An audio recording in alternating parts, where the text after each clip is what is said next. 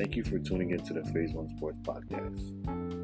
In today's episode, the Phase One crew talks about the NBA playoffs and the upcoming NFL schedule. Thank you for always listening to the Phase One Sports Podcast, a proud sponsor of Bar Harbor Cellars Winery.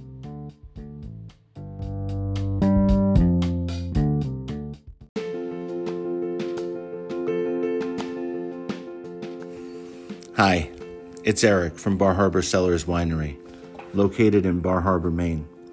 Bar Harbor Cellars is a family owned and operated winery for almost two decades. And we have a very simple philosophy. When you want to make great wine, use grapefruit. Our method is to source the fruit of our wines based on the quality, not fashion. We work with independent growers throughout Europe and North America who practice safe and sustainable viticultural methods, allowing us to make wines across a wide spectrum. We're able to offer simple fruit wines with some delicate sweet notes, all the way up to big, bold varietal reds and crisp and delicious whites. Whether it's apples and blueberries from our backyard here in the state of Maine, or the delicate Pinot Noir grapes of northern Italy, we truly enjoy crafting these delicious, interesting natural wines for you to enjoy. So when you're in Bar Harbor, please visit us at Bar Harbor Cellars. And if you need to, visit our website. Let us see if we can ship our wine to you. BarHarborCellars.com. That's BarHarborCellars.com. Select your favorite wine from our wine vault, and we'll see about shipping it to you. And now, let's ship you over to the premier sports team on the Stereo app, the Phase One Sports Crew. And to you, our guests, and to the Phase One team, we raise a glass and say salute.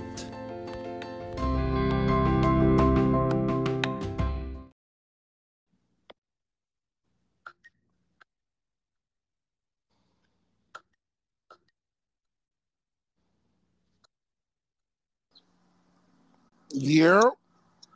Oh. Just waiting for Saeed and Biggie. Okay. Oh, Over Brandon. what's going on, bro? Hello, bad. Yo, what's good? What's good? What's good? Can't complain. I'm chilling. I'm chilling. All right, so hopefully they come in. So I'm gonna go ahead and start this without them. So, everybody, thank you for coming into Phase One Sports Blitz edition. Got my man King in the building. what's good? What's good? What's good? What's up, everybody? How y'all feeling? Uh, I'm okay. Tired as hell, man. Doing all this editing for, for the YouTube and all that shit. and TikTok, it's killing me. But I'm all right. I'm alive. Yeah, how about you? All right. I can't complain. You know, I'm getting ready for the games. You know, that's all I'm getting ready for. Saeed, what's up, man? How are you? Man, I'm good, man. How you guys doing? I'm doing good. Everybody's good. All right, so y'all gotta bear with me because I got some sinus issues. Y'all can hear the voice these allergies out here. It's killing me. So, what man? Let's talk about the playoffs. Let's get right into get into the playoffs. So we got Boston versus Milwaukee. Series tied at two two. So I I want each one of you guys to let me know how do the Bucks win tonight, and then we'll go into how does Boston win tonight. So I'm gonna start off with King. How did Boston get this W? Then? Um, they've got to do what they've been doing: spread the ball, uh, build the wall for Giannis. Jayson Tatum's got to come up with twenty. Brown's got to come up with twenty. Um, Al Horford, we you know a little ten and ten. Um, Marcus has got to do what he does defensively, and um, they could possibly get the dub. You know, like uh, I don't see how they can't, but you know, it's these this these playoffs have been pr- pretty crazy. You know, the home team has kind of been holding it down here and there. I mean, this is the only series where both home teams lost one game, so you never know. All right, Brandon. How does how does Milwaukee win this game tonight? I think Milwaukee just has to, um, you know, continue Same thing what King said as far as with Boston. You know what I mean? The keys to their victory, what they've been doing, I think that you know Milwaukee has to do the same thing. You know what I mean? Um, Giannis has to be honest. Uh, you know, tr- don't you don't have to try to necessarily go through this brick wall that Boston's trying to necessarily um put up against him. Um, Jrue Holiday has to be more consistent. I'm sorry, but he's been way inconsistent. With Middleton out, he has to be the second best player. The problem is he's not built. He's not meant to be a second best player. That's that's not him. And this is why this is kind of actually hurting Milwaukee in this series with Middleton being out. It's also rumors that Middleton might be out the conference finals if they make it there. I mean, so I mean, Jrue Holiday is really going to have to step up, but it's not just oh we need our third star to step up and be our second star at the moment. You need a collective unit. I don't know why Bobby Portis is. They've been inconsistent with his minutes. You know what I mean? Uh, he only played like 15 minutes last game. Like, no, you need your four horses with Middleton being out. You can't just put all of this on Giannis. You need everybody to come through. So uh, this is a, obviously we know about game fives. We all know this. You know, obviously you lose this. Not the end of the world if Milwaukee loses tonight because you have game six back on your home floor. Yeah. And all of these games outside of game one and game two, if I'm not mistaken, have been close. Game three and game four. So with that being said, um, it's not the end of the world if Milwaukee loses, but we already know about game fives. Whether you're home or on your or you're on the road for a game five, it's pivotal. And I think Milwaukee understands that. You know what I mean? So if you have any possible, like I said, they it's you got they've been they proven on the road that they can win. Uh, you know they beat Boston, uh, game one, dominated them game one. They the defending champs, but they they gotta uh, gotta be all whole full. They gotta be the full team tonight, not just Giannis. Giannis has to do what he got to do, but they gotta help him out. Hold on, I, I want to argue the point that you made about Jrue Holiday not pulling his weight. He scored 25 points two games out of this series. And no, I'm saying lost, right? No, I'm, I'm so, saying I'm saying I'm saying this, but because I was watching Skip and Shannon, and not only have been watching this, but I watched the series. They need more from him though. Like there's been okay, he scored 25, but there's also been games where he's been quiet. Like they need it's not just Jrue. Like I said, it's not just Jrue. They need the whole team. It's not just Jrue. They need the whole team. You know what I mean? Because like I said, game one, and I'm gonna go ahead and let Saeed go real quick. Game one, we saw what happened. They Boston didn't put up no brick wall, whatever the case would be. But after game one, they now they want to put up, you know, they put up the brick wall. So with that being said, it's not just Jrue. They're gonna need everybody else to to you know collectively tonight. No, I, I feel you. The, the thing is, and yet again, um, your opinion is your opinion. I'm not trying to kill it. I'm just saying the last game that they just lost, Jrue Holiday put up 16, 9 assists, and seven rebounds. I mean, he, he's not a superstar, right? He, he's uh, a role player uh, I would yes, he's a role player, but he's a very central role player to their championship dreams. And well, if he's I was about to say, I was about to say, game one he had twenty five. That was good. That was that's what you can get from him. Game one he had twenty five.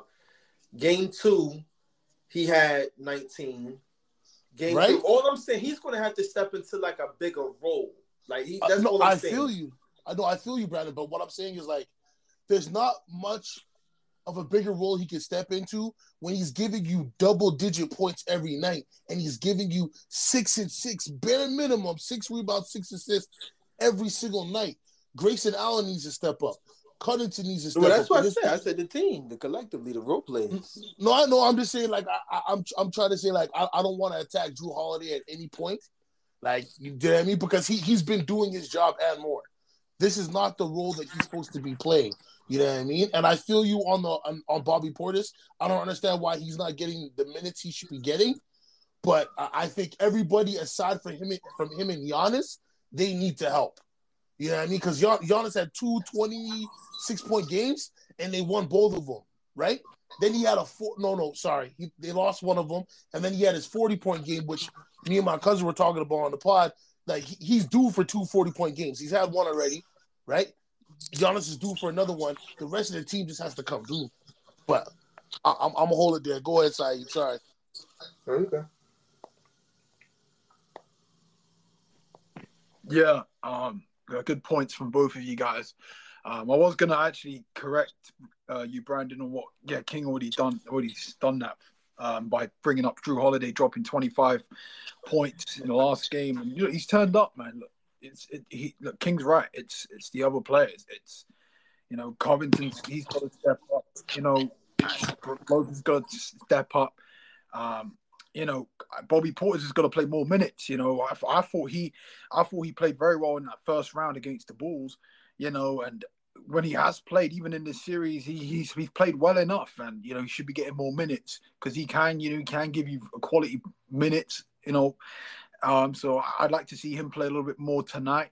Um, as for Boston, um, look, they're just gonna like look, they're just gonna try and build a wall. Just like just like King said, they're just gonna build a wall around Giannis. He's just unstoppable. Um, Giannis is just, you know, he's hit another gear. Um, and that Boston defense, which has been the best in the NBA uh, since the turn of the year, um, they've got to prove themselves. They've got to they got to prove the league as to why they are the best defense, and by stopping probably the most unstoppable player, not on not only on the offense but also on the defensive side, with Giannis, you know, being a great player as he is, and um, they've done okay. They've done pretty well on him. I thought the first two games they did a pretty good job of, of holding of holding Giannis. Um, to a certain amount of points and did a did a good job of, of containing him. But then obviously games three and four were different. You know, he's put up big numbers. Um, but you know, Boston, you know, they just got to try and like get back to what they've done on the defense side of the ball. Um, when it comes to to Giannis. But in terms of offensively for Boston, they've got to be more aggressive. Jayson Tatum's got to be more aggressive. I know he he turned up big, you know, in, in the fourth quarter when he had to, but uh, you know, like you'd like to see him be a little bit more consistent in terms of just being the aggressor that he is. I mean, Jayson Tatum's capable of that. We we saw it in in the first round against the Brooklyn Nets. You know, this is this is his moment now. You know, he's got to show you know the whole world you know that he's an emerging superstar right? So um and there's no better team to do it against the defending champs in the Bucks and i believe he can. It's just you just got to show a little bit more of that. Uh Jaylen Brown same thing you know i mean you're, you're the second option on that team you know. Listen look he didn't play too bad you know last game. He just you know i just think you know they got to get you just got to be a little bit more disciplined. Um you know he, he was very lucky he was very lucky not to be fouled out there in, in that last game. But uh, man, look, offensively though, man, just Boston just got to be more aggressive, man. Take their chances, man, and, and make their shots, man. Because you know, I mean, it's just you know they were they were fortunate, you know, so far in the series. You know, like they've, you know, it's two two. They've got to be they've they've got to be a little bit more aggressive on the offensive side. The Bucks are doing their thing though. Just got to the role players have just got to contribute, man. Because Jrue Holiday's done his thing, Giannis has done his thing you know, and we all know that gap in the middle between Giannis and Jrue Holiday, Middleton not playing, somebody has to step up, just like King said. And, you know, as long as someone can step up, you know, Grayson Allen stepped up um, against the Bulls, you know, but has been a little quiet in this series.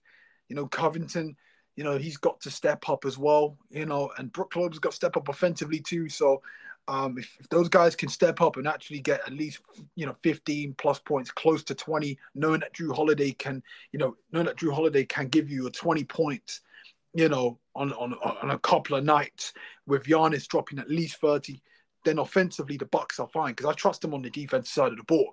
Their defense is just as good as Boston's, even though Boston's clearly been the best this year. It's just that you know the Bucks you know, uh, you know, Budenholzer does a really good job with it, with his defensive adjustments you know, I don't know if that's played a big role as to why the Boston Celtics offensively haven't been like great, but you know, they're, they're re- there's a reason why they're the defending champs, and and you know, Bucks just got to keep doing their thing, but they need to be, you know, they need to have a lot more contributors, and then Boston just needs to be a little bit more aggressive on the offensive side of the ball.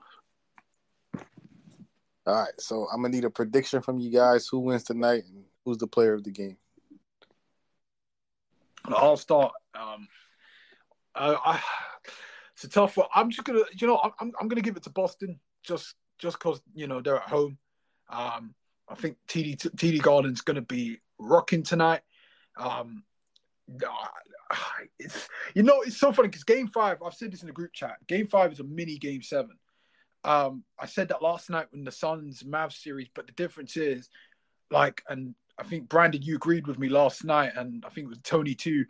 Um, whoever won that game, game five last night between the Suns and the Mavs, um, you know, would pretty much win the series. But that, but that was because even though the Mavs they've been really good this series, especially at home. I'm only saying it because the Suns are way better from a roster standpoint. They're far more deeper, and eh, and their coach Monty Williams has really coached. He's coached well. Um, you know, this entire season, of course, the postseason they've had some hiccups along the way against the Pelicans and then against the Mavs. But I trust Monty Williams in what he can do from the adjustment standpoint. That's why I was saying whoever won that game five, because if the Mavs won, if Mavs won game five, they're going back uh, to the American Airlines Arena and they're going to be, you know, it's going to be tough for, for the Suns to, you know, maybe come back, right? Likewise, if the Suns had won that game, it would be tough for the Mavs to come back. Whereas this series, you know, Celtics, Bucks, whoever wins this game, game five, it's the series is still is still not over. That's why if I give it to the Celtics, I think the Bucks will win game six. So I'm gonna go with the Celtics just because I feel like Jayson Tatum at home, he's due for a big game. Jaylen Brown as well, due for a big game. You know, it's you know, I know Robert Williams is not playing um, you know, in this game. That might be a big loss for them, but I I still think at home, game five, mini game seven, Jayson Tatum if he goes off, and Jaylen Brown if he goes off as well, you know, Marcus Williams plays does his thing, you know, and Al Horford, you know, I know he had one of those rare great games. Um, listen, he might be an it might be an outlier, you never know, but listen, he just gotta he just gotta do his thing, you know. Um, on the defensive side of the ball and try and cover and make ground for for for not having Robert Williams. But I'll give it to Boston. It's going to be a tight one.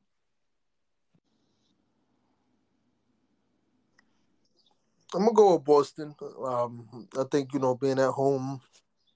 Um, uh, right now I just think they're slightly the better team. I think if Middleton was playing, I would give the edge to Milwaukee. Middleton makes that much of a difference, um, in my opinion. I'm gonna go with Boston tonight, though. I think they understand that you can't lose tonight and then have to go back to Milwaukee, you know, and, and possibly in an elimination game. You know what I mean? I think Boston understands that it's important to win tonight. You know, you lose in Milwaukee. Let listen, you got Game Seven back on your home floor, and anybody that knows anything about basketball knows that.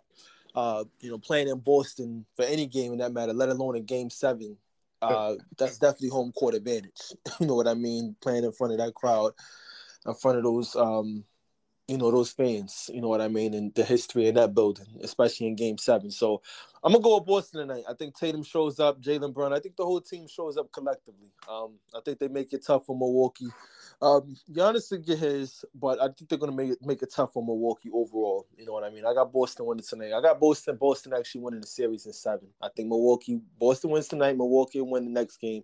Boston will close it out in seven. I think Boston and Miami are on a collision course for the conference final. So I got Boston tonight. Yeah, so real quick, I agree with Brandon um, uh, in terms of predicting the series. I had Boston in seven as well, but this is tight because it could have gone either way. Bucks or Celtic. One, you know, before the series, I was thinking, you know, maybe the Bucks might have the edge, and then you know, I was thinking, or maybe the Celtics might might have the edge just because they've they've had the best defense throughout the year. I love what um, Udoka has, has done um, in terms of just coaching wise this year, his first year. You, know, you got the Bucks, that championship DNA from last year with Budenholzer, and and just the continuity that they have. But then again, like Brandon said, you know, no no Middleton that could hurt them. Likewise, Boston with no Robert Williams that could hurt them too. But I feel like Middleton's just that important for them more so than Robert Williams. Even though Robert Williams has been amazing, Middleton just you know you need somebody that that second player. You know, like your Batman and Robin, like your Giannis is your Batman and then you know you need your Robin. So and you know just they don't, they don't have that. As much as I respect Jrue Holiday, he's a really good player. He's a third best player on the championship team. You know, not second best. I just don't know. He's done his thing, but I just don't know if he can make up that much ground. Sorry, King, you can go ahead. Oh, you don't have to say sorry, my brother. Go ahead. You know, explain yourself off. Um, I'm the reverse. I think I think Boss is gonna lose tonight. Um, I also believe that the Bucks are gonna win. We're we're talking about Giannis that, like I said, in the first game, he only scored like 26 points. I think he's like 26, 12, and 6. And the team came along and they won that way. Right. And I think that's the key for them in this game today. They need to play a complete and utter team game for them to demoralize Boston. Tatum has been inconsistent. Brown has been inconsistent. They don't have Williams. Their defense is good. It's great this year. But I have a feeling Budenholzer has something to throw, you know, a wrench in their plans and guck, stick, guck things up. You know, like like me and um Sai were, were agreeing on Grayson Allen, Covington, having George Hill back, I think is kind of another reason why they're having these problems because when you substitute him for Jrue, you're not getting the same production. you know what I'm saying? And he, he's not the defensive guy Jrue Holiday is. But yeah, no, Bucks, Bucks and six. They go take today, and then they go take the next one. You know what I mean? Uh, okay. That that's my prediction for sure. All right, so it's two one. Um, I gotta go with the Celtics in this one. I think the Celtics win the series. I think the Celtics win tonight. I think a big game from Jayson Tatum. Uh, cliche saying here, role players definitely do play at home, play better at home. I think Boston's role players are gonna play better at home. They're gonna have their home cooking. They're gonna be on their home floor. So I think they get it done. I agree with Saeed and Brandon. I think this game, this actually, well, everybody in the panel said it goes seven. I think it goes seven, but I think Boston is going to be better at home. I think the injury to Middleton is going to end up costing them the series. Uh, I believe that if Middleton was healthy, I think um, they would have definitely won this earlier. I think they probably would have won this in six. With that saying, I have a little trivia question for you guys here. On to the next series. We know Golden State is up three to one. So, what is the last team in the postseason to come back from multiple 3 1 deficits? Nuggets. yes, sir. Yes, sir. Denver Nuggets. So with that said, guys, does Memphis have a chance tonight to win this game? Sir, sir, sir, I'm sorry for interrupting the moderator. Hell to the no, no, no. Hell no. Listen, and it's only because Ja's not there. The game that they had on, yet not yesterday, but the day before, I was sweating. Me and Tone got a bet. I told him that the Warriors gonna get them out of there. But the game that they had the other night, if if they had Ja, the Warriors lose. That is the biggest difference in this series.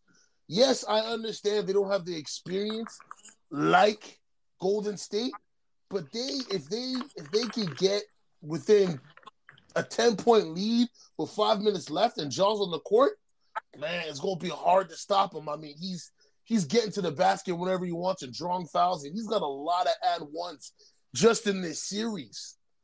You know what I mean? Where he blows by somebody, they go to get the help defender comes, and it's a tweet, and he puts that joint in there.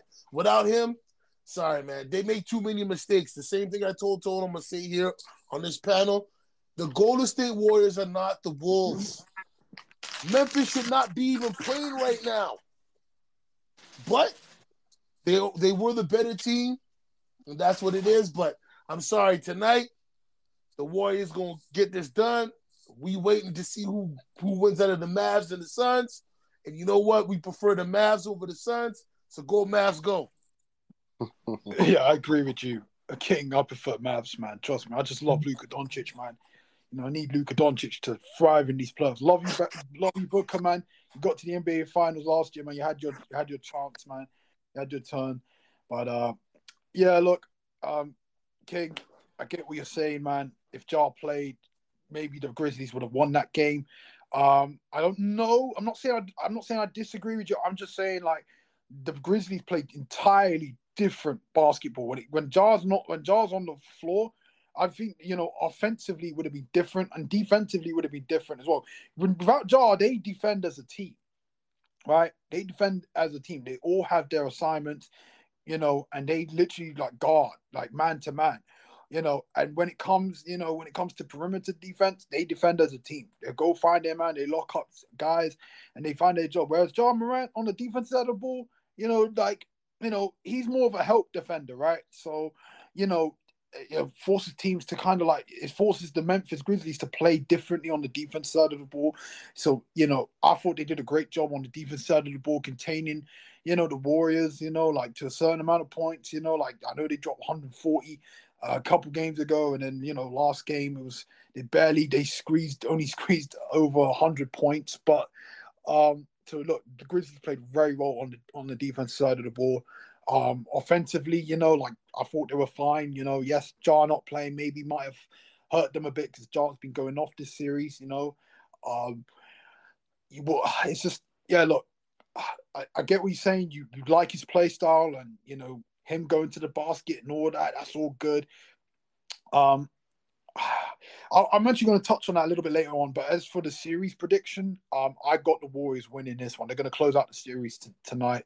Um, easy prediction, really. Just 3 1. It's too much of a lead. This is a young Grizzlies team who are very immature, by the way. I wasn't even impressed by the Grizzlies, these, these players. I don't believe they'll come back from 3 1 down. Um, you know, I'm not going to bet, but I just don't believe it. Um, and, you know, I think the Warriors will wrap this one up. Um, going to Ja, um, yeah, King, I get what you're saying about Ja, the way he plays, but I don't like. I'm not. I'm not the biggest fan of his play style. Um, I question his longevity. I question if the style of basketball that he plays, um, you know, can win a championship. Um, he'll win an MVP because he'll put up great numbers and his his highlight reels are going to be great in the regular season. Don't get me wrong, you know, and an MVP is a very very prestigious award. We know we all know that. It's just I just look at you know just the injuries he's had already. You know, he's had that right knee injury in the regular season. He missed 20 plus games. He he's also had he, he retweaked that uh, right knee injury, um, you know, which now has caused him to miss pretty much entire playoffs. Now, I'm not I'm not. Well, you mean you mean a series?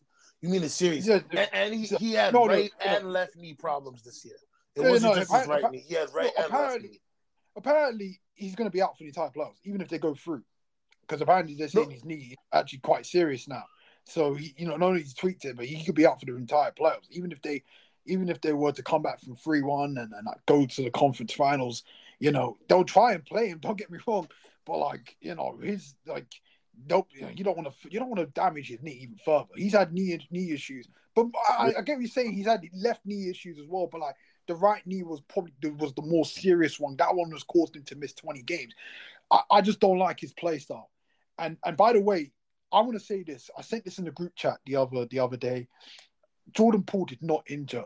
He did not injure um Ja Morant. Oh, Ja no. Morant did not get I, injured in that sure. play by no, Jordan. I, he actually got injured, you know, by contesting Klay Thompson's shot.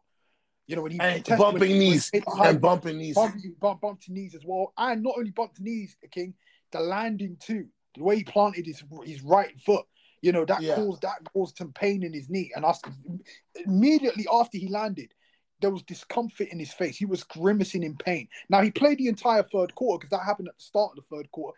But he, I watched that game. He didn't look the same. His movements and his, his explosiveness wasn't yeah. there.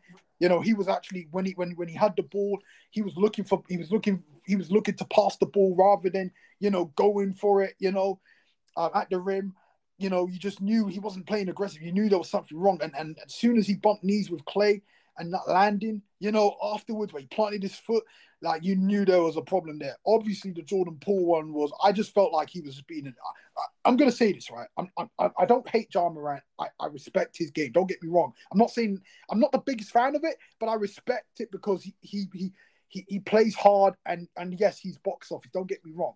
Don't take this the wrong way, guys.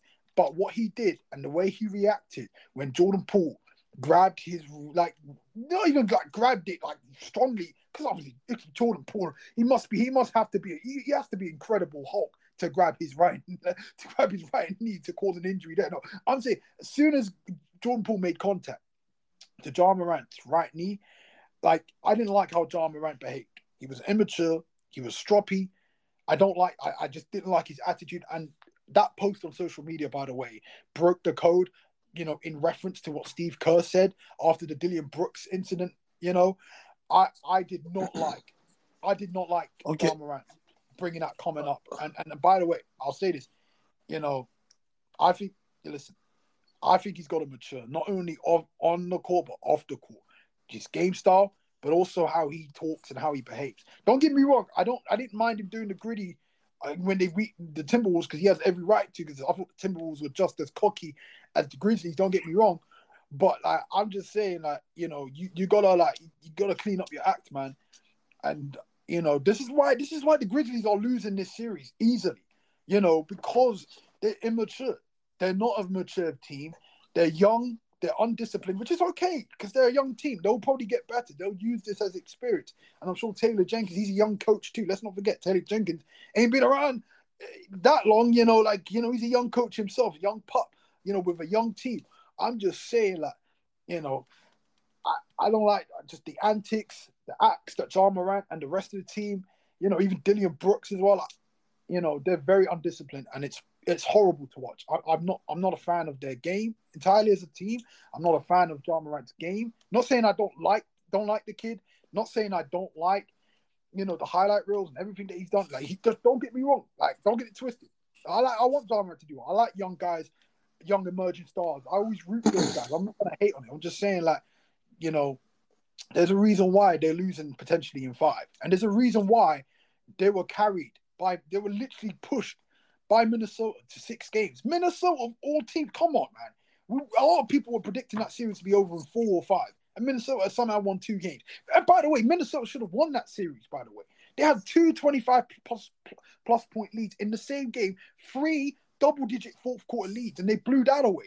They should have won that series. So the Grizzlies are very fortunate to be here, and we're starting to see the cracks of a very young, immature team. Um, but King, I know you want to respond to that. I'll let you respond. Yes, I do. I do. I'm sorry, Brandon. I just I just need to, you know what I mean, get at this guy a little bit. Um, we'll get to that message right away. Don't worry. I'm gonna try to make this as short as possible. I understand your feeling with Ja, but Ja's the reason why that team is where they're at, period, right now. 100%. That's you, you know what I mean? Now I understand you don't like the playing style. It is reminiscent of Derrick Rose. He's not as jerky, but the high flying, the you know, go at the rim with no regard for body, I understand that. He he needs to get better defensively, which I think he'll do, and he just needs to get a jump shot. Once he does those two things, he's not going to spend so much time going to the lane, but he's going to be able to cause that that problem if he can develop a Chris Paul mid mid range jump shot. You know what I'm saying? If he can get one of those, where like anywhere inside 12 feet, he's Gucci. I think he's going to be a real problem. Two, this team is young, but you have to remember last year, they weren't even supposed to be in the playoffs. And they beat the same Golden State Warriors team, who I'm a fan of, without Klay. Poole wasn't playing that well. Curry was kind of uh, and Draymond was whatever, right? But still, they still got they still got a dub. They still went to the playoffs. Yeah, they pretty much got swept out that joint. But I, I don't think that they're that immature. I think they're very they're very inexperienced with high pressure situations. You know, I mean, this is the second time they've been in the playoffs. So I mean, what do you really expect from them? And yeah, you, you're right. I said it at the very beginning of this pod, right? I said they shouldn't have beat Minnesota, but Minnesota was in the corner wearing a dunce cap, and like like I said, they're, they they have to be the the dumbest team I've ever seen in my life play in the playoffs. Oh, Literally the dumbest team. Dumbest team in NBA history. Not even postseason, just dumbest team in NBA history. right? But I, I, just let me let me put that. We spoke on that about Minnesota. So yeah. Shout out to Lala. Shout out to Storm Ready in the building. Thank yep, you for tuning Um, put this message from Storm Ready. All right. Peace and blessings. Uh, what's going on, fellas? Uh, Memphis just young. You know, they young. I tell you what, if they keep their little team, their young team together, because just like I said, Phoenix last year, that was the experience. See, I predict Phoenix is gonna win the whole thing this year, y'all. That's why I believe. I think last year was like their test run, because I think, especially you see, uh, Chris Paul had been been stinking up the joint. I think by the time they get to the finals, he really gonna be playing all because it's his time is running short. So, what y'all think about that? Y'all think Phoenix gonna win the whole thing? Holla back. All right, well, so I'm, I'm gonna I'm gonna be quick because I didn't get a chance to speak yet. So I'm gonna be quick. Yeah, yeah. Hell no, the Phoenix. Golden State is on a whole different level, especially when they play the second version of the Death lineup. Not too many teams could score with them. Um, dang, I actually lost my train of thought. I wanting to go somewhere else, but as far as Phoenix making it to the finals, no. Um, Mem- the problem with Memphis, and I appreciate Memphis because they're one of the few teams in the league that's a homegrown team where they didn't go out and get other players. Everybody's either been drafted or been with the franchise for multiple years. And it kind of ties back to the NBA, Brandon King, Saeed too. You got, got guys can all attest to this. Like as far as when before the super team era, it was always like, yo, this team is on the cusp of breaking into the, you know, next level as far as getting to the championship. The only problem is we're not in that era anymore where you could just homegrown teams and get to that. Like if you look like if you look at a team like Phoenix, they were a homegrown team, but they needed somebody else to get to that next level, which was Chris Paul. So I think as much as Ja is talented, and give me no get me wrong, he's a very talented young player. They're going to need other pieces, and then you're going to have to pay Ja. And Memphis being a small market team is going to eat a, a lot at the cap. So you're probably going to have to trade a guy like Dillon Brooks. And if you trade a guy like Dillon Brooks, you're going to have to bring in role players or another star to pair up with with Ja to get to that postseason. But you have a team like Golden State, even though their window is closing because Steph is getting older, Draymond's getting older, and Klay's getting older. But you have a guy in Jordan Poole that's going to be there. So if you can find the right pieces, you can be there. Phoenix, I don't know if it's, this is like Phoenix. Phoenix window, they're weird because they're a young team, but their window is closing because Chris Paul's getting older. So it's almost like if they don't win they're probably never going to win because what, Chris Paul's 36, 37. No, he's 37. He just turned 37. Yeah, he just turned 37, so it's going to be very. I highly doubt a 38 year old point guard still going to be playing at this level come next year or years to come. I don't know if they're going to pay DeAndre Ayton in Phoenix because it's hard to pay a, center nowadays, especially with the game going smaller. Devin Booker is definitely going to be the guy, so I don't know if Phoenix is still going to be there. So Memphis does have a, has a chance, but like I said, in today's era where superstars just go anywhere, I don't know if Memphis could take that next step without another superstar. I feel you. Hold on though. Um, Memphis isn't the only homegrown team. It's actually Phoenix, the Bucks, Celtics, and Golden State that are all homegrown teams. Well, Phoenix had Chris. They would have been homegrown, but they added Chris Paul. So it's like they kind of. But that's that. That's the thing, though. Adding one superstar. Remember, we're talking about the era of super teams, right? That's what you were saying. And a super team is usually two superstars. But King right? Milwaukee's not really homegrown. Brook Lopez I mean, wasn't I would, drafted I would, there. Bobby Portis wasn't drafted there. Jrue Holiday, Middleton, and Giannis. Well, okay, if you're talking about the two Middleton and Giannis, yeah, but the, I mean, the other players is, was kind of like yeah. added. But those are role players. Those are role players. Every team's got to have yeah. role players. Oh, oh right? We're talking about the super well, team. We're talking about the super team era. We're talking right. about having two superstars or more on the team. Yeah, you, so by, let me go ahead and talk about the Golden State and Memphis because y'all y'all y'all did a lot with that. With that, with that I, I, I, wasn't even finished on that. I wanted to hold on before I wanted to say on the whole Jordan Poole thing. Anybody that took that tweet that John put out seriously really needs to to to look in the mirror. Yeah, All like, he was on, doing, he was like, just playing. He was he was playing on people's emotions. We all know he knows. That's why he deleted it he knew that that was garbage that he did, but he, he did it no. anyways to rile up. No. Wait, wait, come on, come on, hold on, sorry, wait, can I, can I please? Just, I want to get to the. Yeah, go ahead. Man. Sorry, go ahead, please, go ahead, go ahead, sir. Sorry. No, it's all right, King. I just want to. hold on, damn. All right, so from when I got Golden State, just like everybody else closing out the series tonight, I think we need to pump the brakes on Memphis, guys. I I, I kind of I, I, get where y'all coming from, but this is a young team, man. Like nobody saw them being a second seed this year. Nobody saw that, and they end up being a two seed. So I think people need to pump the brakes. Last year, nobody expected them to beat Golden State in the play, and they did. They stole a game. I think they took what Utah. That series went five games. They stole a game against Utah when everybody probably thought they was going to get swept last year because Utah was the number one seed.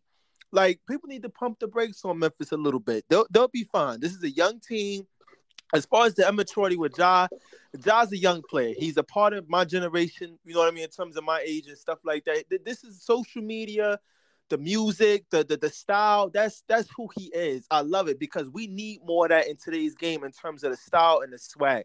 As long as you're not doing nothing illegal off the court, man, or you're not doing that, you're not no dirty player. I love his game. I love his style. Ja is must watch TV. Now, in terms of his style of play, I agree with Sai and King to some regard in regards to his style of play. He is a jerky, but that's his style of game. He's a high flying point guard. I mean, of course, yes, he's gonna have to take take care more of his body, but he just came into the league what a couple of years ago. He's still kind of, you know, he's skinny. This is his style. That's his size. You know what I mean? Of course, he's gonna have to take care of his body more in terms of his style of play. I've been saying that about Embiid for years. A big man. Ja is gonna have to, you know, change his style. I think he knows that, but he's young. I agree with King. Memphis is not is like I said, they did go on a, a big stretch where they was winning games without Ja, but they're not in this position without Ja. We know that already. You know what I mean? So with that being said, Memphis just ran into a better team. You know what I mean? I think we saw that against Minnesota. Two young teams, you know what I mean? And we saw the immaturity from Memphis. We saw in terms of their style of play also, but they ended up winning that series, did what they needed to do. They just ran into a championship level squad and an experienced team like Golden State, which we know we already come on, man. We know Golden State. They've been on this run for what close to 10 years now already in terms of with this team. You know what I mean? So them getting about to get closed out tonight. I mean, I, again, we would all love the series at least went six or seven, but it is what it is. Ja's hurt. Um, I got my own personal reason. I mean, I got my own initial thoughts on that that play. Uh, that wasn't necessarily a dirty play, but when you look at that, because I was watching Skip and Shannon this morning, when you look at that play though, he's not Jordan Poole is not reaching for the ball. He grabbed Ja's knee now, I don't think he was trying to injure his knee. That, that, that just because you wasn't trying to, that may not been in his intentions. You did grab his knee, bro. You wasn't grabbing the ball. It was like he was grabbing the ball. He ended up hurting. Now, I don't think Ja hurt his knee on that play. It was two plays. He banged. It was a play earlier where he was trying to close out Klay Thompson, and they end up hitting each other knee. And then Ja ended up hurting his knee again after that. But as far as that specific play, he did grab Ja's knee. He wasn't aiming for the ball. He was trying to grab Ja's knee to push him away from the ball because Wiggins was trying to get the ball. Hold on, Sal. Let me finish. So that's what it that's that's what that was all about. Now, again, I got Golden State winning tonight. I think Golden State and Phoenix are on a collision course for the conference finals. Is what everybody wants to see. To be honest with you, I'm gonna be honest with y'all. I think this is going to be somewhat of a finals matchup. To be honest with you, that's no disrespect to anybody coming out the East, but this is the the collision course that everybody's been waiting for. We saw them play on Christmas. We saw them play again multiple times in the regular season. This is what everybody wants to see. No disrespect to Dallas. No disrespect to Luka. I like Luka, but I don't want to see Dallas and Golden State. I want to see Phoenix and Golden State. These are the two powerhouses. This is the this is the collision course right here that everybody want to see. I expect for this series to go seven. Again, we'll see what happens tomorrow night with Phoenix and Dallas. That series is not over with yet. But Golden State closes out the series tonight. I actually have Golden State winning it all. Anybody that knows me said that during the beginning of the season, because I didn't make no predictions before the season started in terms of championship. But during the beginning of the season, when I seen the way Golden State was playing, I said, okay, they look like they they they they they they're gonna win it all just because of the simple fact that people got to remember I, Golden State is playing with a vengeance. I don't think people really understand what I'm talking about, but you got to remember their last two titles, K, they, KD, they, they kept handle. Oh, KD was the main reason why they won it, and rightfully so. But I think they're trying to look at it like y'all must have forgot about us. Like y'all must have forgot we did win the championship back in 2015. We were young, but I think Steph is on a. Remember, Steph is hearing the, the rumors and the noise about, you know what I mean? Oh, uh, I never won Finals MVP, or I perform. I don't perform as well as I do in a regular season post. So I think Golden State is playing with a certain type of vengeance, and I like it because they people got to remember this is still to some degree the class of the league. This is who every team kind of remodeled their team after once they saw what they was doing, or after all these years, they was killing the lead. So I'm liking what I'm seeing. So I gotta go to State winning tonight, and I, am I'm, I'm looking forward to Golden State and Phoenix because I, I don't I don't want to see Dallas. I'm sorry. Nah, I was about to say I agree with you 100 percent as far as everything you said. But here's the thing: nobody tonight is giving Memphis a chance. So is there a way that Memphis finds a way to win this game to push this to six? Because everybody right now has read off Golden State on the I, I feel you on that. I feel you on that. I just want to say one thing. Maybe nobody on this on this podcast believes in the in the Memphis Grizzlies, but I said it on my beginning of the year. They're going to be a top five team. No if, no as, no buts. So them getting to second, that's just icing on the cake for me. I knew what they could be. The reason why nobody's giving them a chance to win tonight is because there's no Ja. We seen what happened last game. They had a 10 point lead, 10 minutes left.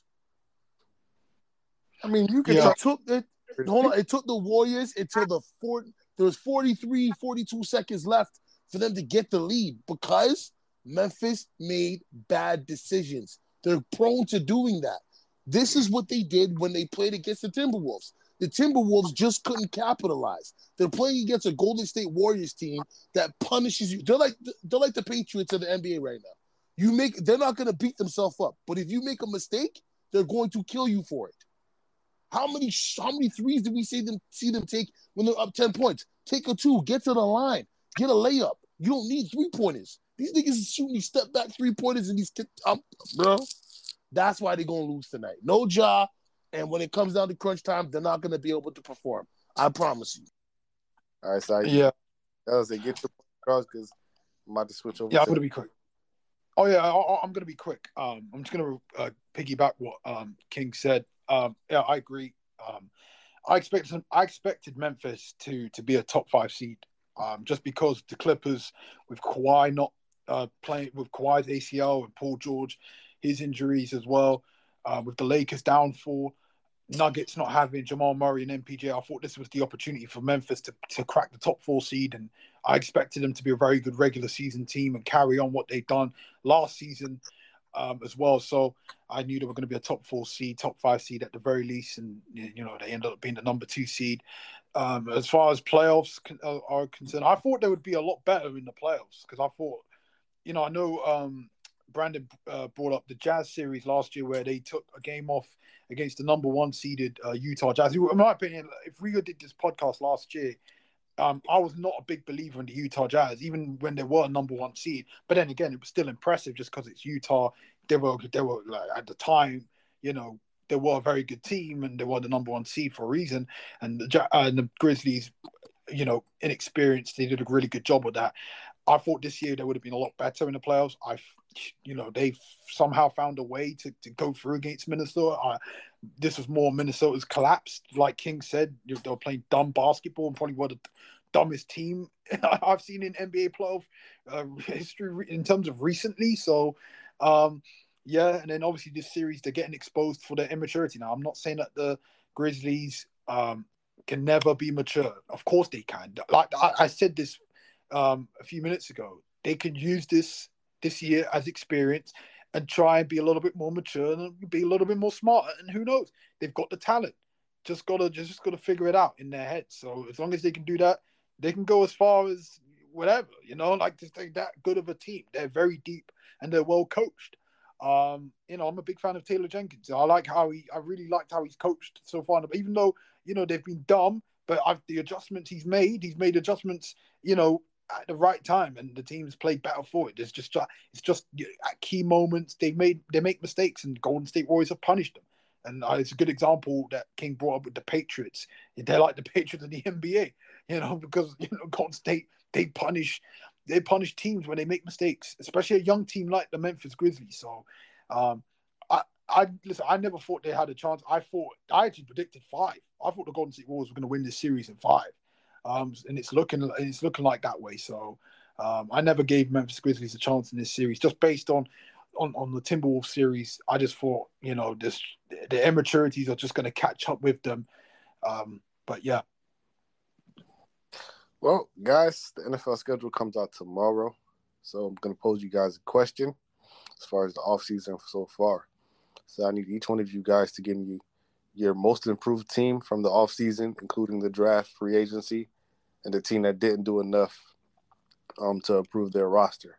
So I'm going to start off with King, go Brandon, and then go Saeed. So the Can I object, go my worst first? yeah, you can go worst to first, first to worst, whatever order.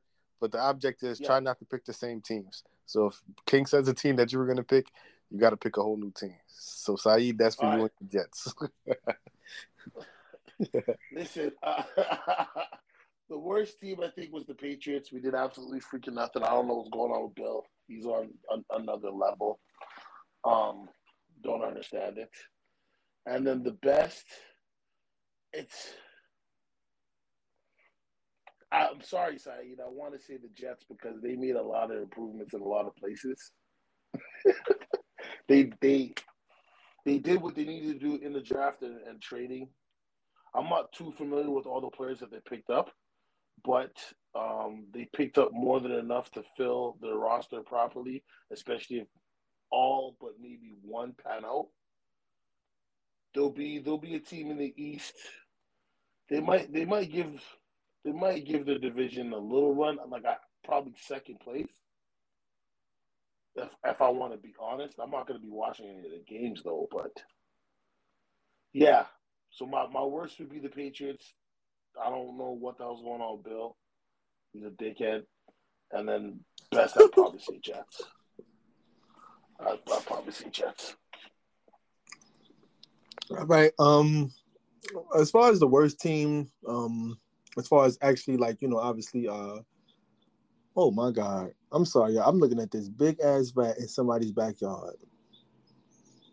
I'm sorry about that.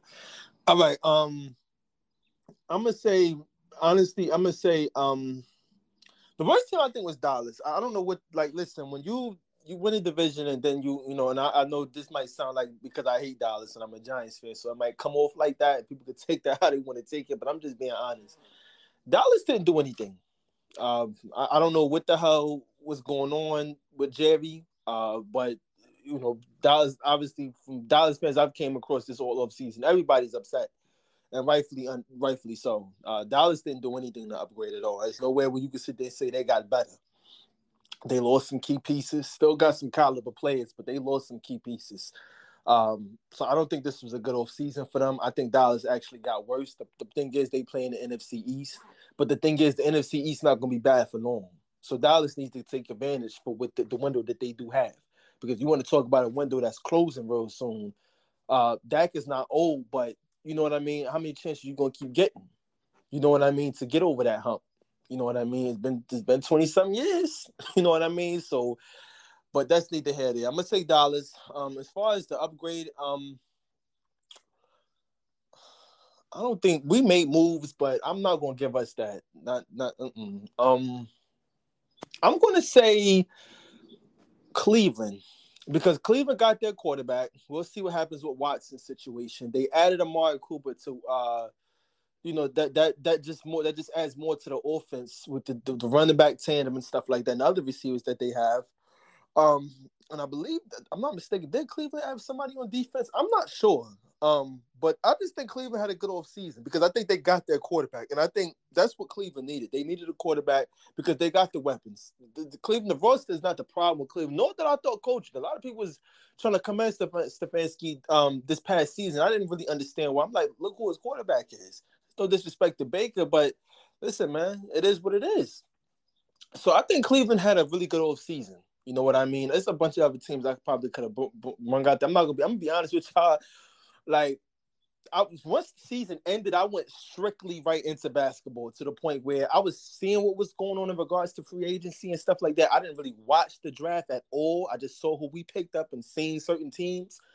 But you know what I mean? As far as from what I know, I'm gonna say Dallas because they downgraded and Cleveland because I thought that they did what they were supposed to do to compete amongst not just in the AFC North, but to actual compete amongst the elite teams in the AFC because they have that quarterback now, and now you can work everything else. Yeah, uh, the worst. Um, um, I'm gonna say I'm gonna say the Chicago Bears.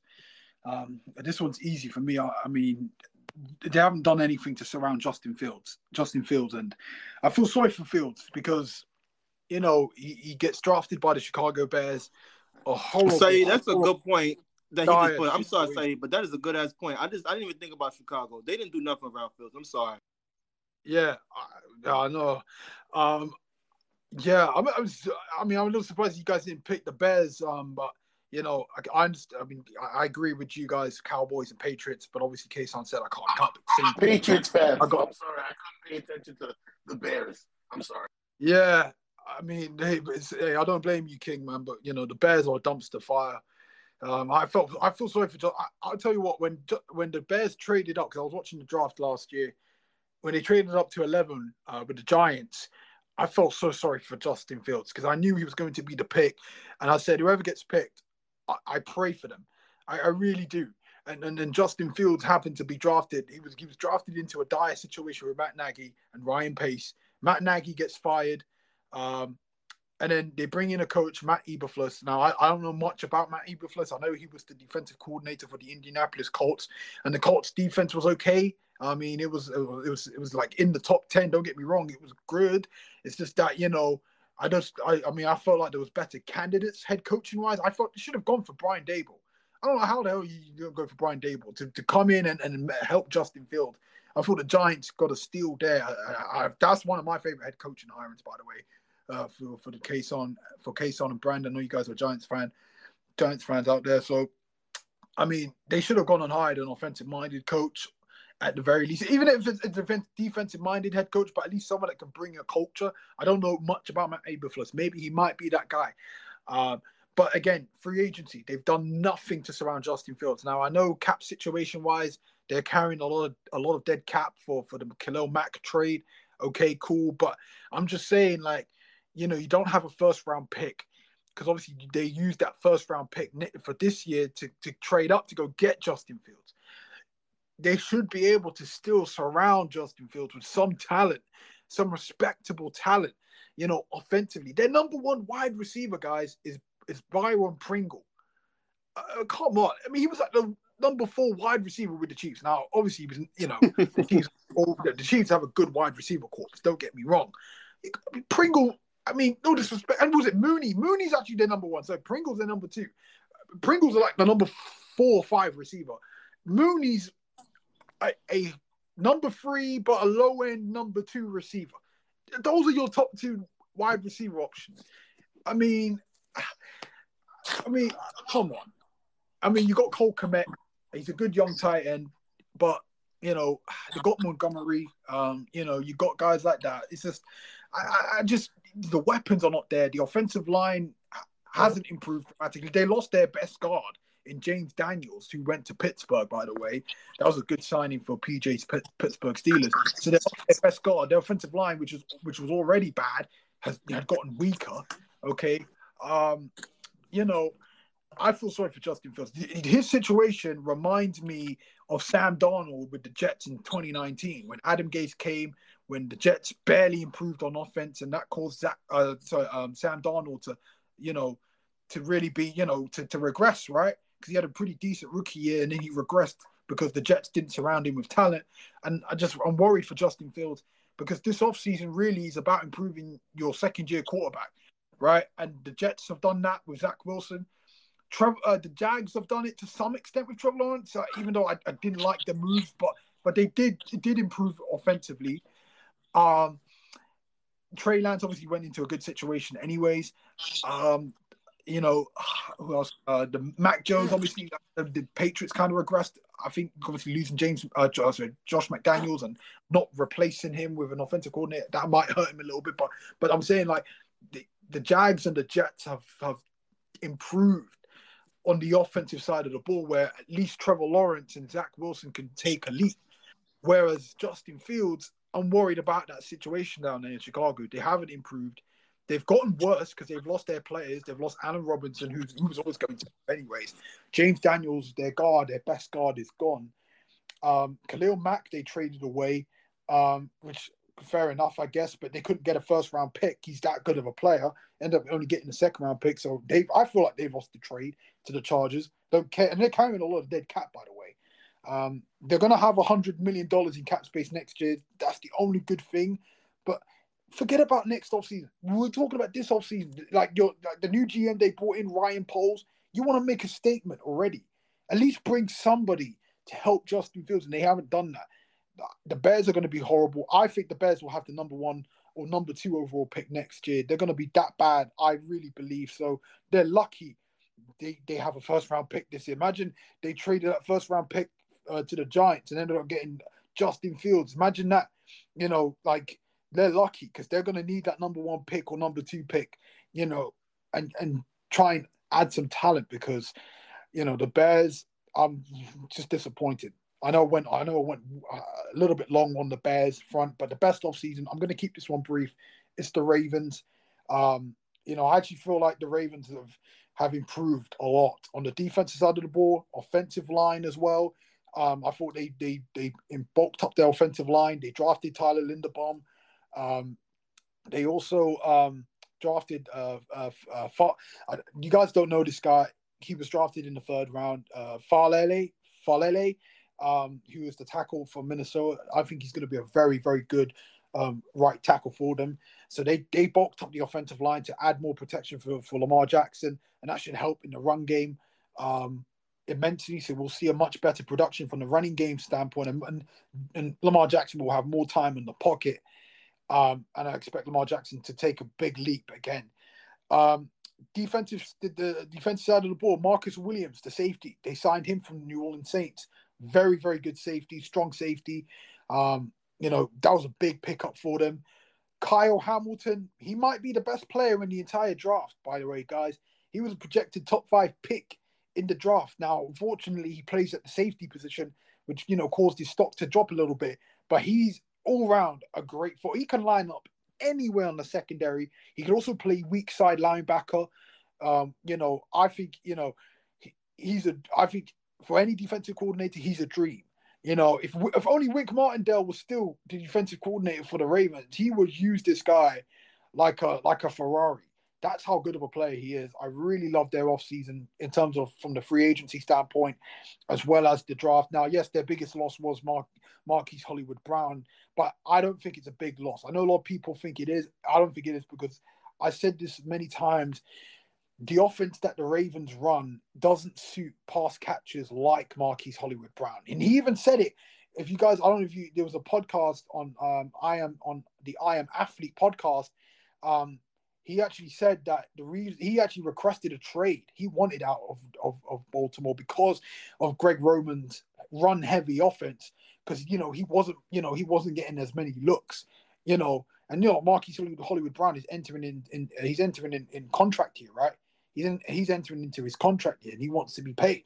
You know, and he knows the Ravens are not going to pay him because the production isn't there, and that's not his fault because of that because of the offense that the Ravens run.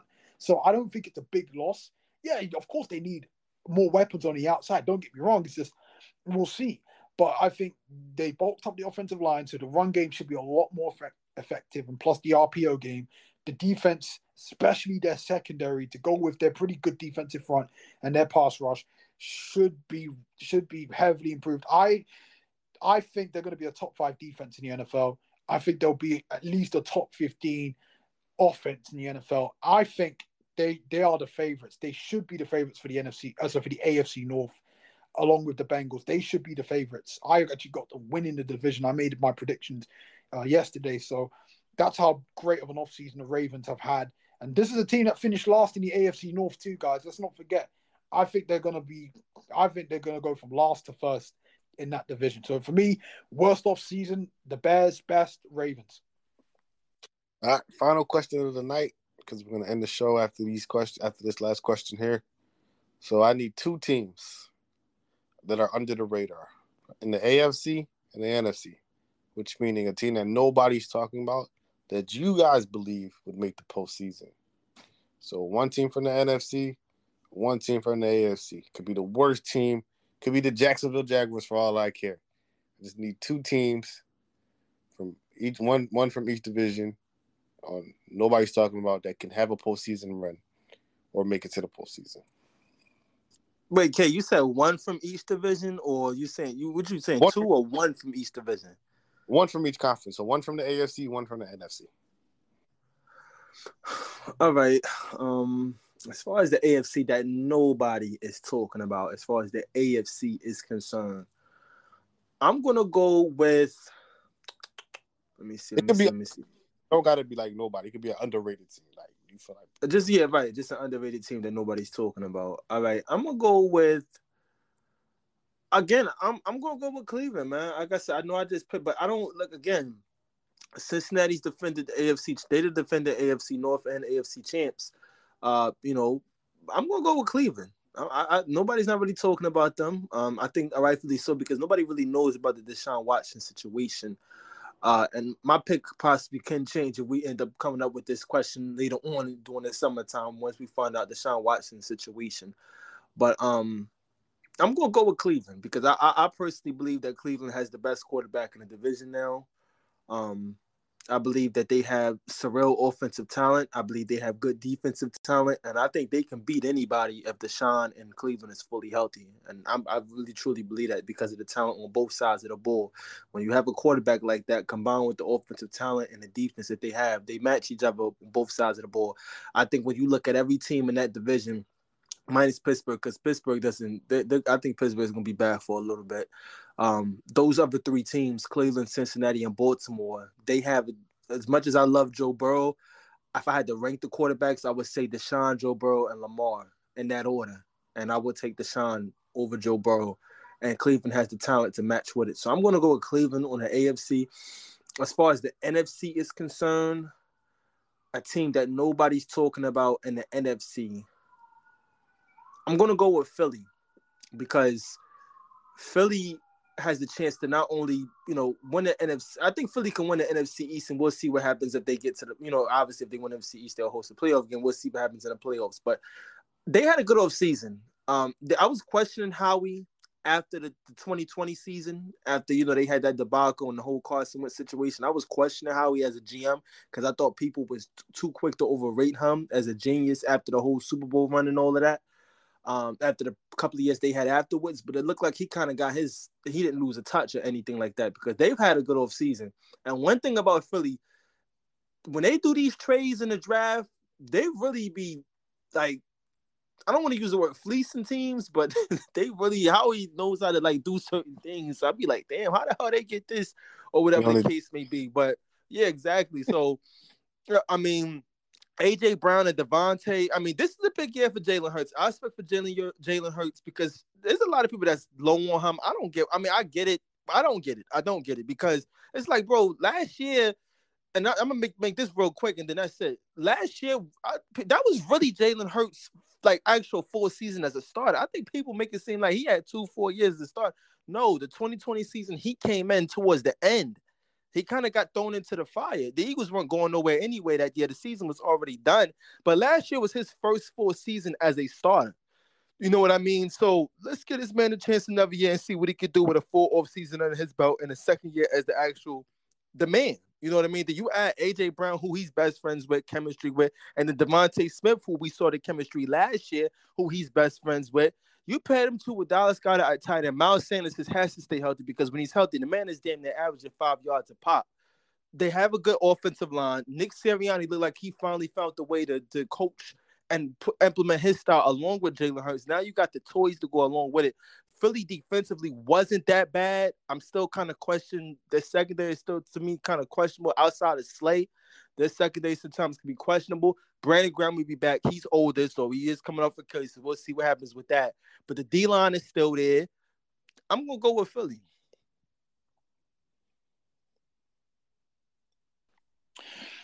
Yeah, uh, in terms of AFC, this is so difficult, man, because there's so many. That every I think it's like there's like eleven teams, twelve teams in the AFC that a lot of people are talking about, whereas the three teams are the Texans, Jags, and Jets are they're not being talked about as much. I mean, I want to gear towards one of those three teams, but then the Jets are getting a lot of love because of their offseason. A lot of people are putting expectations on the Jets, so I, I'm not going to pick them. You know, Jaguars, I'm not going to pick them. I'm not going to pick the Texans because I still think they're at least a couple years away. But I'm actually going to pick a team that, that that has been getting that has been getting disrespected a lot in the AFC for whatever reason because one player left them. Only one. And I know he's a big, I know he was big for that quarterback, but come on. Like, he's still, like, come on. Like, and you know what I'm doing. The Kansas City Chiefs. I can't believe I'm even saying the Chiefs are underrated. I can't believe I'm saying this because the Chiefs, we always talked about the Chiefs as the gauntlet in, in the AFC. And and now I'm seeing people I saw I saw a couple of power rankings, by the way. And some people put the Chiefs as far as number nine on the on the power rankings or number 10. I mean, I get they lost Tyreek Hill. Don't get me wrong. That's a big loss. Okay. but at the same time, you still got Andy Reid to play. Andy Reid is one of the best. He's one of the best offensive head coaches, offensive minded head coaches in the NFL. You know, I actually have him over Kyle Shanahan, you know, in terms of offensive play calling. This guy is a genius. I trust Andy. Andy Reid can make a, a, crap quarterback look a good quarterback. You know, we've seen it with Nick Foles, who's a, he was a, an above, you know, a sort of a, a below average, you know, low end starting starting quarterback in, in the NFL. He made him a very good QB, a respectable QB. You know, we we've seen, you know, guys we've seen him. I thought Chip Kelly was the coach from Foles had that year. Oh no, sorry, no, um, my bad. But you know, like no, I'm saying that the coaching personnel, like that was there. Like, I got you. You know, all came from from the Andy Reid tree. I'm just saying, like Andy Reid, like the coaches, even he, he's developed. You know, I mean, I, you listen. He even refined Michael Vick's game. You know, made him a much better passer, right, of the football. Because we all know Michael Vick's running ability, but you know, uh, listen, I'm saying this, bro. I, I, am not doubting Andy Reid. I'm never going to doubt Andy Reid as a head coach. And I ain't doubting Patrick Mahomes. Listen, Aaron Rodgers and Tom Brady have lost their top targets over the years in their careers. I mean, Tom Brady, I know you had like Randy Moss for a little bit, you know, um, and then obviously, you know, once he lost Randy Moss, you know, and, you know, yeah, you know, he, never really had that superstar receiver uh, until at least until he had Antonio Brown. I know he had Gronkowski, his his trusted tight end, and you know I know he had guys like Julian Edelman. I get it, but they're not super, they're not superstar caliber names. I get, you know what I'm saying. Aaron Rodgers has never had a, a, a like a receiver like a, a uh, Davante Adams, and then you know Davante Adams really took, you know, he really bursted onto the scene like three, four years ago, where he was now pretty much the best receiver in the NFL. Remember those, I'd say between the years of 2011 all the way up until 2016, 2017, Aaron Rodgers never really had that you know, that that real top top receiver, like a top three, top five receiver. And he was still very, very good. He was still respectable. Patrick Mahomes, we all talk we all talk about Patrick Mahomes like he's an Aaron Rodgers of our generation, like of this generation, you know. And we talk Patrick Mahomes like he's he could be one of the best in the game, like Tom Brady. And and and we're all doubting we're all doubting Patrick Mahomes because he lost Tyreek Hill. Do I think the Chiefs um are worse without uh, Tyreek Hill? Yeah, of course they are. But it's not like they're so. It's not like they're like significantly worse. I still think the Chiefs could win the division. I still think they can. It's just obviously the AFC West is just loaded up. You know, the Raiders have loaded up, the Chargers have loaded up, and the Broncos have loaded up. So it's going to be tough for the Chiefs. This is the first time where we can actually say that the Chiefs are not going to win the division. It might be somebody else. Whereas the last couple years, last few years, we've all said the Chiefs were going to win the division outright. But it's not because, oh, the, the Chiefs lost Tyreek Hill. It's because the teams have just loaded up and, and have caught up with the Chiefs from a talent perspective. So, you know, the Chiefs are becoming way too underrated. I'm seeing power rankings where they're like between like, you know, seven, like t- seven to twelve, and that, that's just ridiculous, man. So they're they're very underrated, and I still think the Chiefs can win this division. I still think the Chiefs can win ten plus games, eleven plus games, and still be a force to be reckoned with. You know, in in the NFL, I still think they can go deep in the playoffs. You know, I just trust Patrick Mahomes. I trust Andy Reid. You know, with his play calling. Um, and I, I, think they can get it right. And by the way, they've improved their defense a lot. Their biggest problem last season was their defense even though their offense was a little bit dry at times last season, but their defense was a horror. That was a bad defense. Their defense was in the low twenties, and they've improved it significantly. You know, they brought in um, uh, they uh, they forgot that guy, Justin Reid. They brought him from the Houston Texans at safety to replace Tyrann Mathieu. Yes, Tyrann Mathieu is a big loss for them, but they replaced him with a younger, you know, an, an, an up and coming safety who's who's had some, a couple of really good years for the Texans in a bad Texans team. They've they brought in Trent McDuffie um, in the draft this year, the cornerback from Washington State. Very very good cornerback. Um, a lot of people were very high on him. Um, so he, I think he could come in and really plug in and really like, um, you know, anchor that cornerback position for the Chiefs. They they drafted George Karlaftis, the uh, the uh, the defensive end from from Purdue.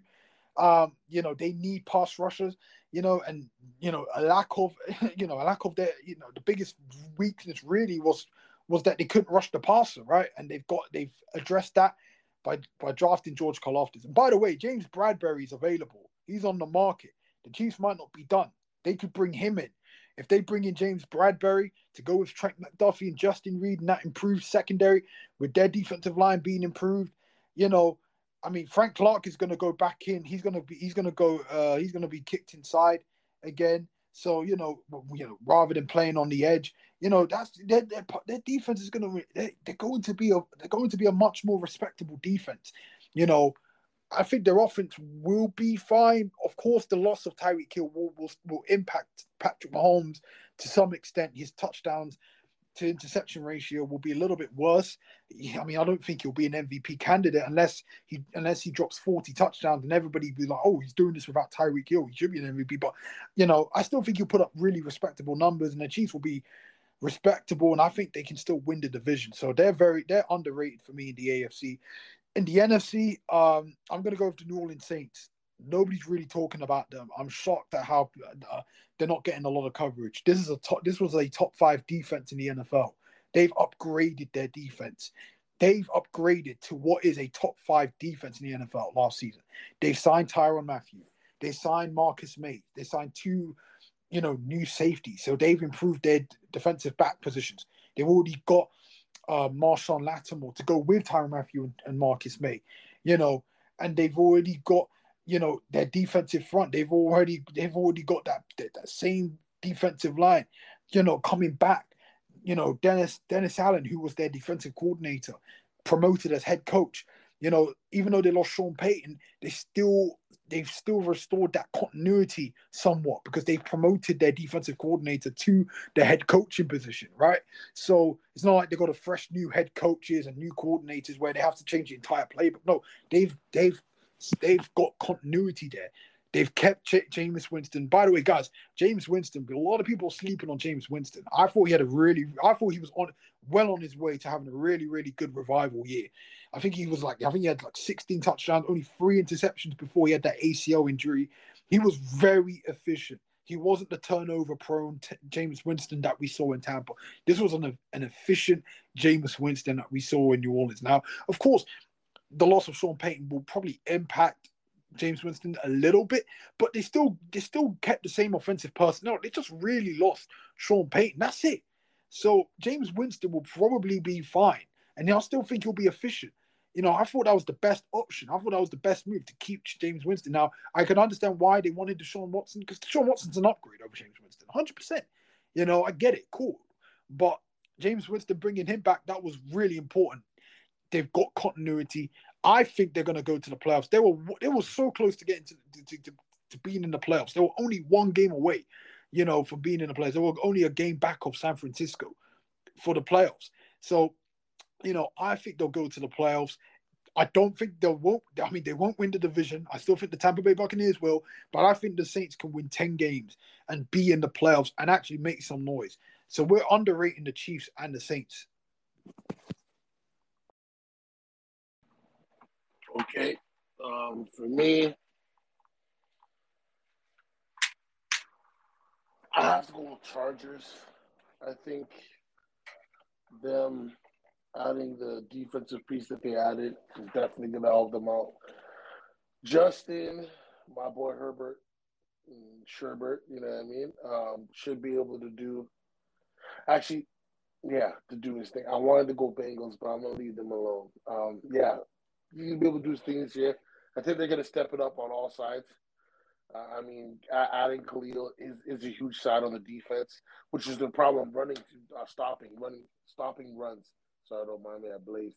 Um, yeah, stopping runs. I think he's going to help that because that was their biggest weakness, to be honest. The whole season is like the defense couldn't stop a nosebleed. You know what I mean? Um, and then another team I don't want to say this guy's name because I really don't like him anymore. But I'm going to say the Packers. Aaron Rodgers, you know, lost Adams. Can you make it a three time MVP? Can you do something that hasn't been done before in the NFL? Maybe. He he did lose a few pieces, but I think that's motive. Like he's not winning no championship. I'm not saying that. Like don't get twisted. he, he's probably a first round exit, but um, he's gonna make some people think twice. You know what I mean? How much time does Aaron Rodgers have left? As arrogant as he is, but yeah, no, that's that's my two picks. All right. So final question. I know I said that was the last question, but I got one more question. We'll make my picks. So in the NFC, I got the Vikings. People sleeping on the Vikings. I think the Vikings are gonna make some noise, even though King just picked the Packers.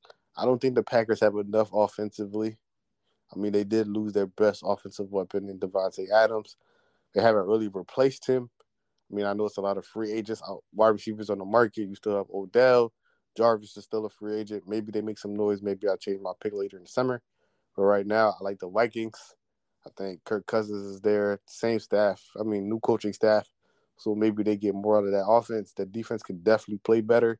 They're not a bad defense. They didn't just play well. Think Dalvin Cook has a bounce back season and runs the ball well. As far as the AFC, I'm going with the Colts. I don't think nobody's talked about the Colts. They literally have Matt Ryan. I mean, things can't get any worse. This is a team that can win now with the right quarterback. They had Carson Wentz, who is not the same guy. So shout out to the Commanders, aka my man Wicked, Assassin's team. Even though he's not here right now, but big shout outs to Wicked. Um, and I just think, and uh, what's his name? Uh, Philip Rivers. So if Philip Rivers could get them to the playoffs, I'm pretty sure Matt Ryan can get to them play, get to the playoffs. Um, like I said, they there's another, that's another team that can make some moves as far as another adding another wide receiver to that room. I think if they do, they have a chance of potentially competing. Tennessee isn't going to be the same. There's no way in hell that you lose AJ Brown and Julio Jones and just bring in Robert Woods coming with the ACL and expecting to compete for that division. I mean, I, I think they're going back to that traditional round run and pound pound game with Derrick Henry. Um, but I, I, just don't think that's going to be enough. Tannehill is too shaky of a quarterback. We all remember that last game he played against the Bengals, sour taste in everybody in the panel's mouth. So I'm going with those two teams. Final question of the night for me, and this could be a simple yes, no, and what team do you think he end up, ends up playing for? Is Mr. Baker Mayfield. Where does he end up? And is he a is he a bust in your opinion? So simple yes and no question, and what team you think he has a plan for this season, and then we'll end the show. Um, he's not a bust. Um, I, I, I just I think Baker. I don't think he's a bust. Um, because just I'm gonna give him the benefit of the doubt due to that the 2020 season. Um, his next stop is going to determine whether he's a bust or not. So I'm not going to say bust yet, but his next stop is going to determine whether he's a bust or not. As far as number one overall, as far as the team, I, ooh, this is tough. um, I'm I, I really really think it's going it's going to be between. I think Carolina takes a chance on him. I really do. Uh, I think Carolina takes a chance on him. So that's my pick. I think the Panthers take a ch- uh, take a take a take a chance on him. Yeah, no, he's he's not a bust. Um, he's had two very good seasons in the NFL. I mean, 2018, um, before Justin Herbert's rookie rookie season, Baker Mayfield statistically had, you know, one of the best rookie seasons from a QB. Um, he fell off in 2019. Um, you know, uh, somewhat, of course. 2020, he started off the season a bit rocky, but he ended up he, he ended the season on a high. I think he threw for like 25, 26 touchdowns, and I think he only had like maybe 10 interceptions. So he put up solid numbers. Um, so I wouldn't say those numbers are from a player that you would consider a, to be a bust. And then you know in 2021, just last season, you know he just had just was unfortunate with the uh, shoulder injury. Um, I do admire him for for playing through it. He wanted to be tough. I get I get it, cool, but you know obviously that could de- you know that did derail not only his recovery, of course, but also that derailed you know not only his season but also the team season. Um, but um, so you know, it's just unfortunate there. So no, he's not a bust easily. No. Um, Uh, yeah, I agree with Brandon. I'm, I'm saying the Panthers just because um, I've been hearing a lot um, of rumors from Ian Rapoport that the Panthers are the team that probably are most connected to the Baker Mayfield situation. They're probably the team that are the most interested. They're the most. They're the team that put in the most interest in Baker Mayfield. Um, wherever he goes there or not, I feel. I think the pack. I think the Panthers. The Panthers are, are his likely destination for me.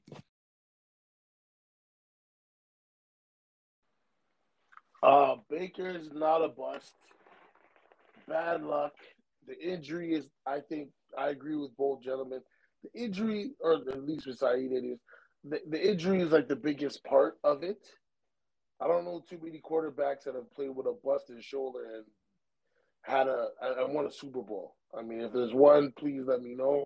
I'll be waiting. Um, but I don't, I don't know the whole thing with Deshaun. The the Browns don't want to get fleeced, so they'll they'll eat it if they have to, and nobody really knows the Deshaun, Deshaun situation. I know they picked up another quarterback, but it's maybe a way they could use to drive up the cost of, of Baker. Yeah, it sucks, but it's a tactic that could work. You know, if if Deshaun gets suspended for six games or whatever the case is, you got six games with Baker. Baker could look good. You're like, yo, we got Deshaun coming back. You know, you guys need a quarterback. You guys have injuries, and the Panthers are good, but I think he can go to a lot of a lot of teams. Well, not a lot of teams. A team like the Vikings. He get up with the Vikings if Kirk gets hurt. I think they'll they'll they might take him. Um, of course, everybody wants to see the Panthers. Feel sorry for Sam Darnold. Um, another team could be. You know, I, I might have to answer that one later, like another time in another pod. But yeah, I, I can see him going to the Panthers and another team I was talking about. Um, but yeah, Baker just has bad luck in the sense of he's trying to prove himself all the time. There's no real reason for him to do that. I mean, you're the number one overall pick. Just do your job.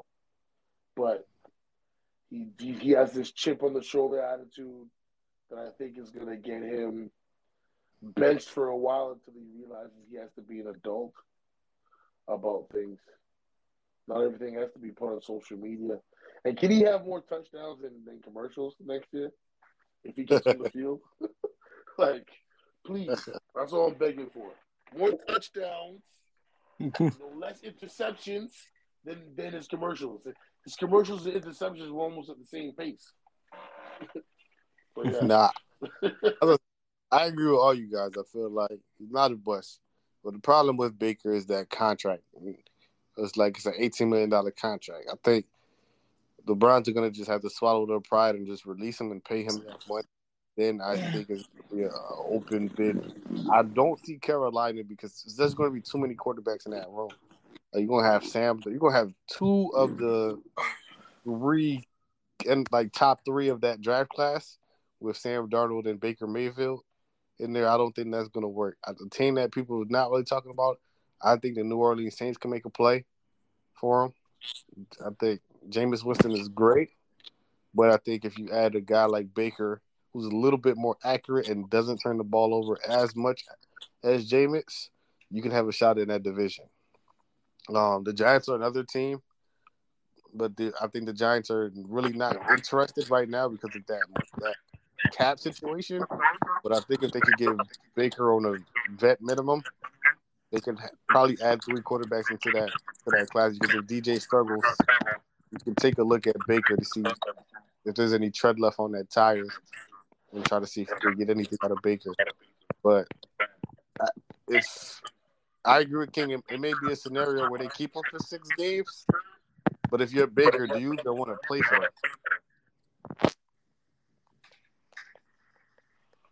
Well, I don't think Baker would want to play there, but if I can get better film out there to get me to where I want to go, like Seattle, that was the other team I was thinking about as well. Even though they say they're not interested in him, Drew Lock and Geno Smith, really? Like y'all really are you trying to lie? Y'all going for who? Who did Malik Willis go to? Tennessee. Tennessee. Tennessee. Oh, I'm oh, yeah, I'm bugging. All right, I'm bugging.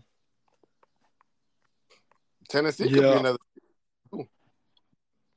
Yeah, I the Tannehill- Saints is interesting. Uh, Kason. I disagree with you on the Saints though, because I, I personally think Jameis Winston's better than Baker Mayfield.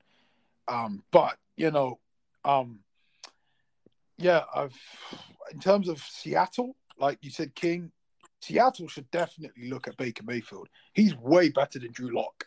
You know, um, I mean, I'm shocked that Pete Carroll's. I mean, there's no way Pete, Pete Carroll's lying through his teeth when he's saying that Drew Lock would be the first quarterback selected in this class because obviously, you know, He would Kenny be. Pickett.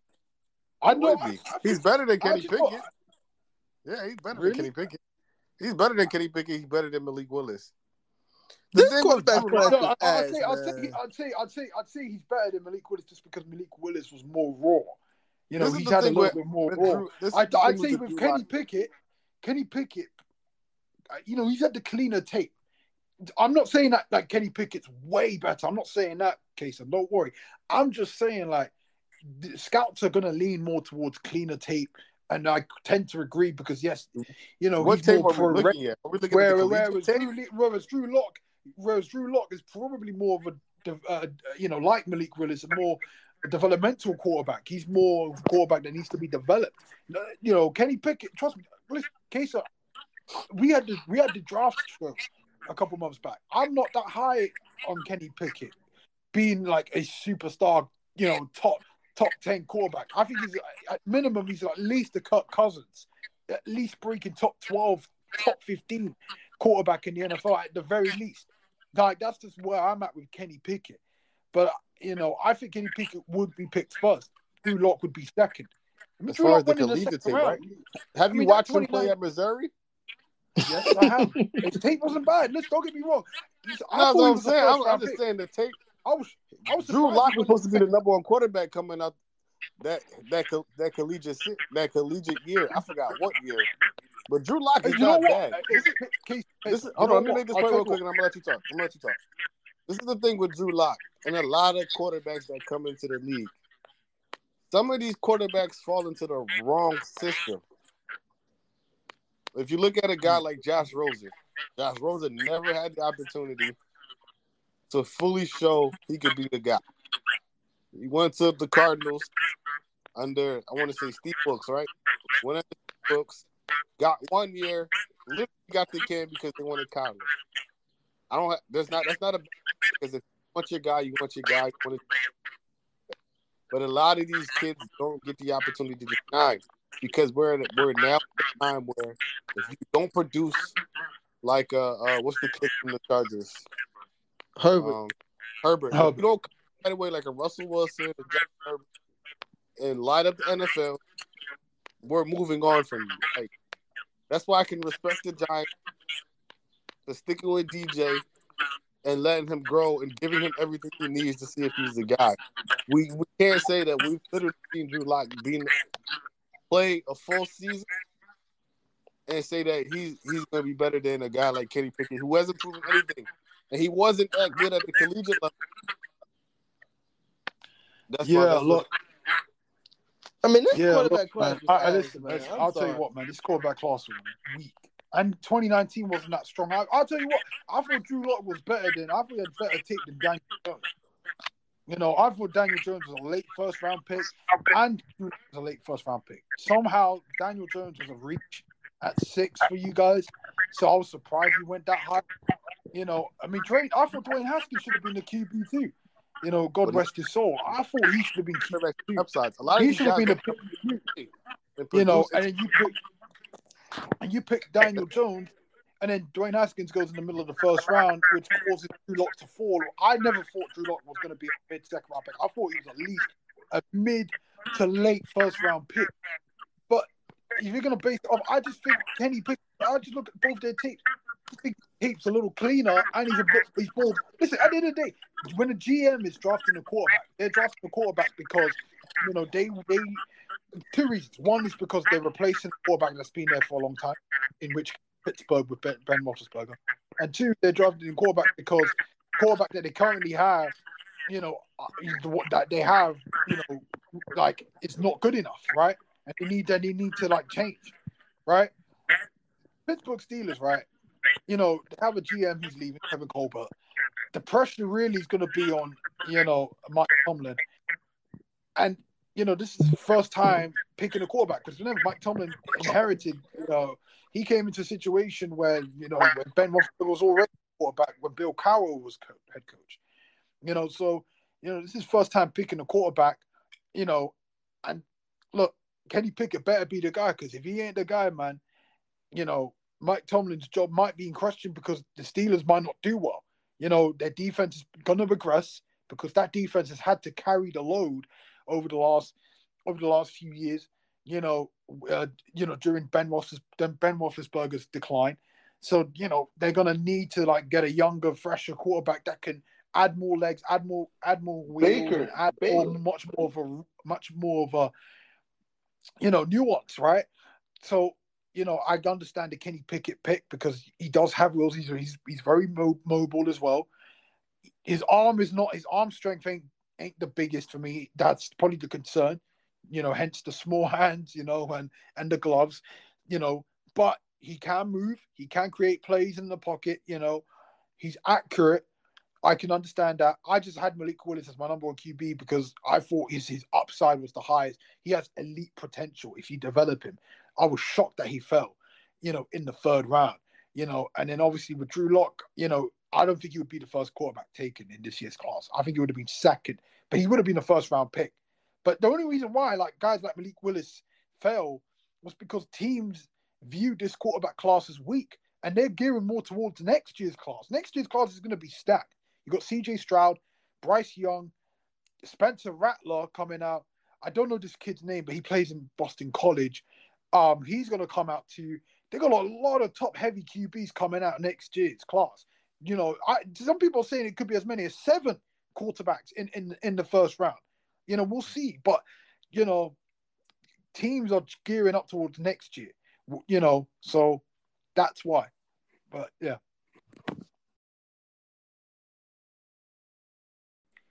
Well, I'd like to thank all you guys for tuning into the Phase One Sports Sports Blitz edition.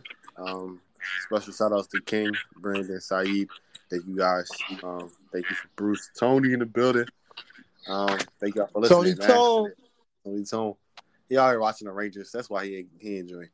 He watching the Rangers. Yeah, he did. They, they pissing me off, man.